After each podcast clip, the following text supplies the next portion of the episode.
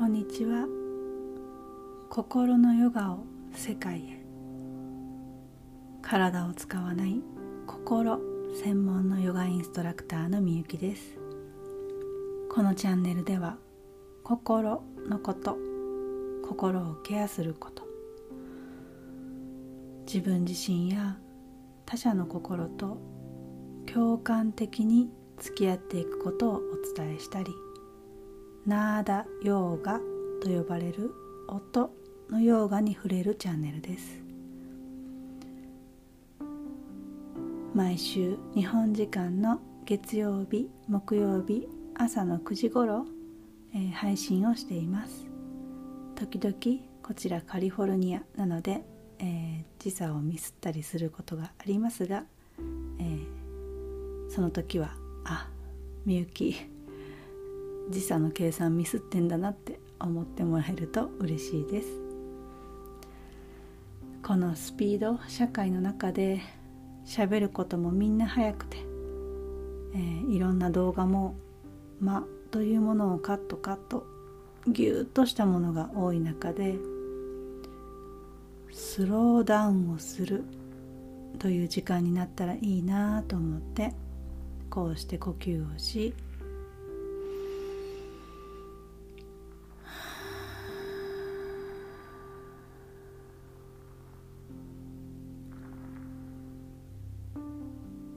沈黙という時間も大切にしながら今日もゆっくりお話をしています。呼吸が浅いどころか止まっていると言われている現代の人たち。せっかくなのでよかったら皆さんも呼吸を思い出して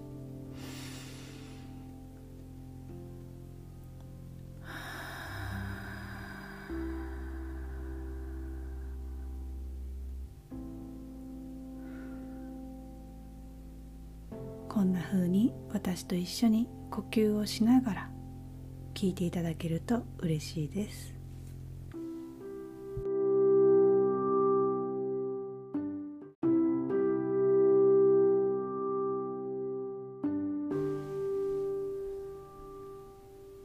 今日は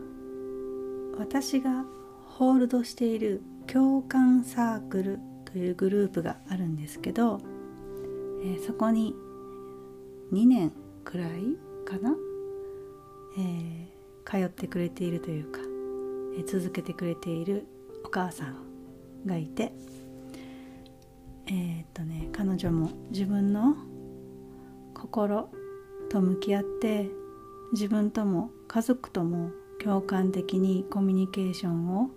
日々日々、え、実践しています。うまくいく時もいかない時も、えー、コツコツと実践実践してくれている、えー、お母さん、えそのお母さんからポッドキャストで話していいよって言ってもらえたので、え今日は聞いてくださっている皆さんとちょっと彼女の体験を分かち合おうかなと思います。うーんあのそうだな。どんなお話だったかというと、えー、私のあるちょっと講座が講座を彼女が受けてくれる日があったんですねでその日朝9時半からスタートだったんだけど、えー、娘ちゃんを学校に朝ねバタバタと送って帰る時に下の息子くんが公園で遊びたいっていうのが始まってしまったと。でお母さんは「今日?」みたいな感じになっちゃっただって私の講座をが9時半から始まっちゃうから「え今今日公演?」っていう感じになっちゃったんだよねででもやっぱり彼女も息子くんの遊びたいっていう気持ちを大事にしてあげたいからじゃあちょっとだけねって5分だけねって言って遊ばせてあげたんだけどうん。あのお母さんたちなら想像ができるやつ。案の定帰りたくない。が始まっちゃったですね。そうなんだよね。まあそうなるって分かってたけどやっぱり大事にしてあげたいから5分だったらいいよって、えー、言ったんだけどやっぱり帰りたくないってなっちゃったと。で、えー、イライラしちゃったって言ってくれていてでもイライラしながらも自分の中でこういうことが大事にしたいからっていうのが分かっていたと。その時点でも。ただイライラしてそれをぶつけるんじゃなくてイライラはある。それをこう押さえつけるとかじゃなくて実際にある。そこに気づいている。でもそのイライラの奥にあるものにも気づいている。うん。でこうなんだかんだしてきっとわちゃわちゃしながらお家に帰ってきてでママ怒ってるんだよっていうことを伝えたよって。お母さん怒っていいんですよ。なんかあの私も共感コミュニケーションとか伝えてるとあのー、穏やかなお母さんになりたいって言って来てくれる人とか多いんですけどあのね自分に共感的になるっていうことは自分の気持ちを抑え込んだりとか蓋をしたりすることから、えー、飛び出す感じなので自分自身の気持ちを正直に表現するっていうことが始まります。うん。だからママ怒ってるんだよってママ怒っていいんですよね。私たちうんお母さんである前に人だから心持って生まれているし感情豊かな人間だし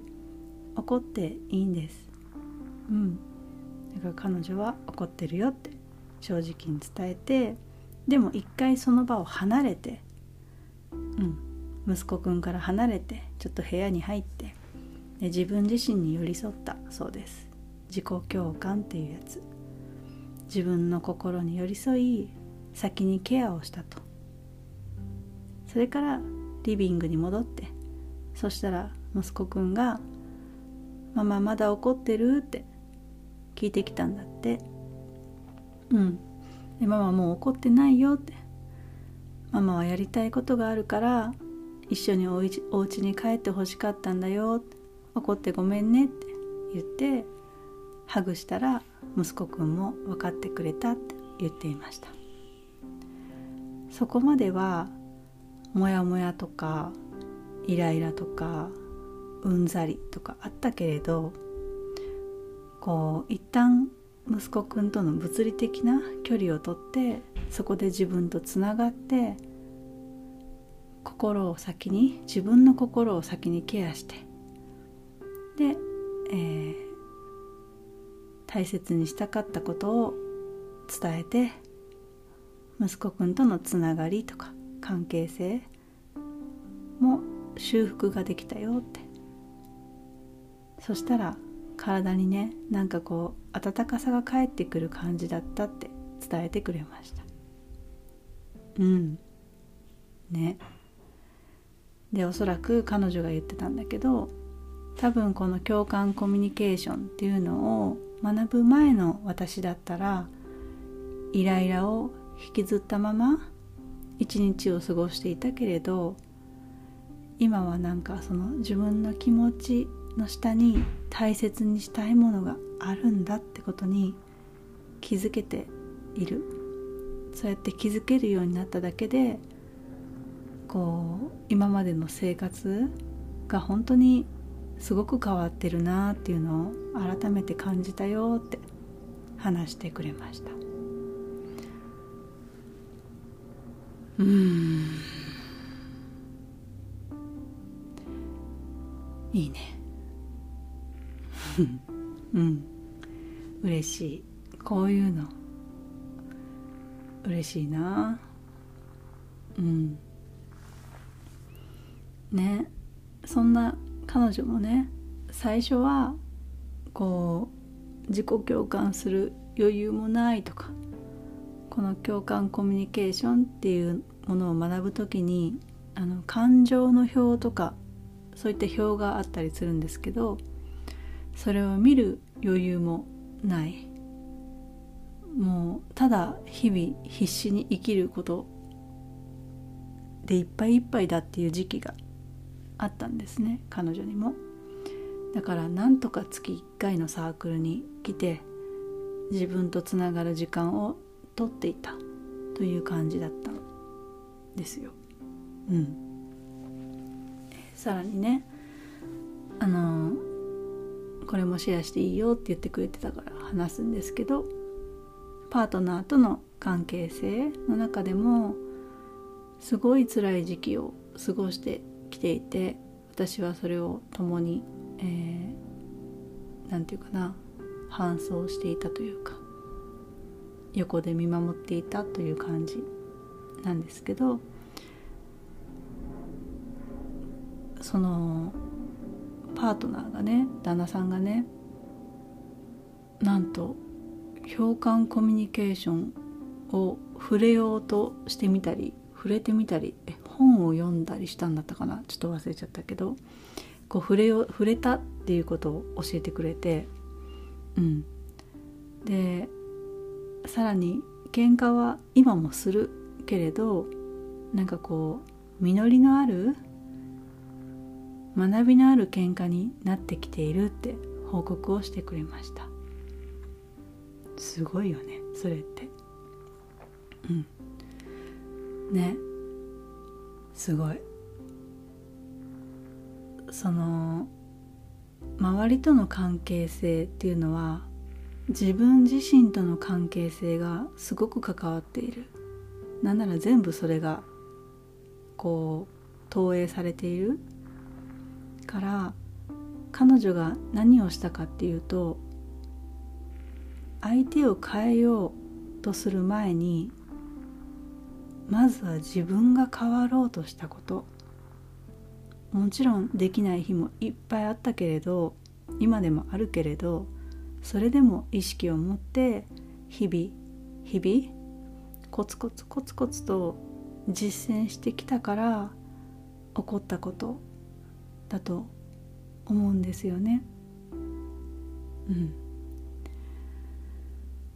いやほんとよく頑張ってるなって私はずっと見守っていました。めちゃくちゃ希望だなって。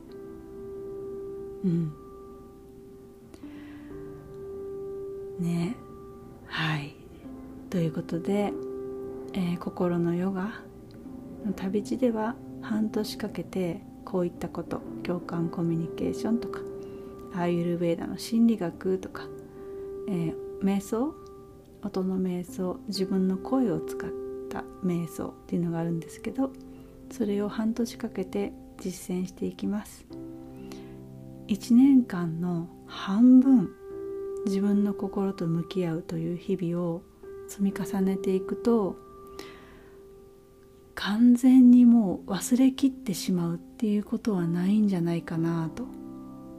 うん。一生支えてくれるものになると私は思っています、うん。えー、次回の「心の旅」来月10月出発です。その次は春4月頃になるかなと思うので、えー、なんかピンときた方うんと心が何を感じているか頭じゃなくて心が反応しているなんかあこれやりたいやつかもとかあれなんだこれは。ってなってるやつ。それ心が踊る方に動いてほしいなと思います。頭ではいろいろ言うかも。いやでも時間がさとか。子育てしててさそんな時間取れないよとか、うん、お金がとか。いろいろいろいろ思考はああだこうだ言います。私たちは思考の制限ボックスの中で生きているその思考の制限の中から、えー、飛び出して「えい!」と来てくれたら嬉しいなと思います心の声を聞いてみてください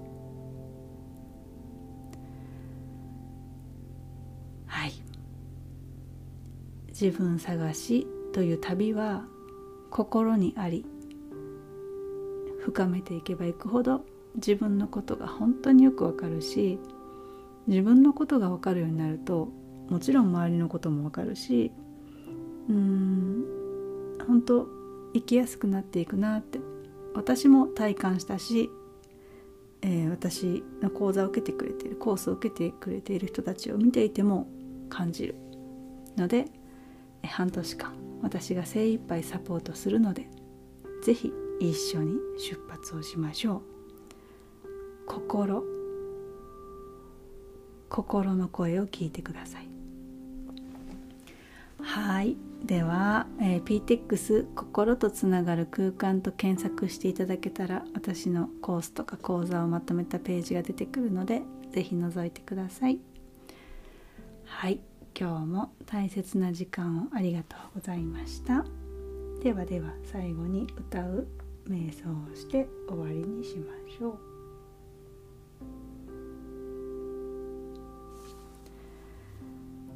えー、皆さんも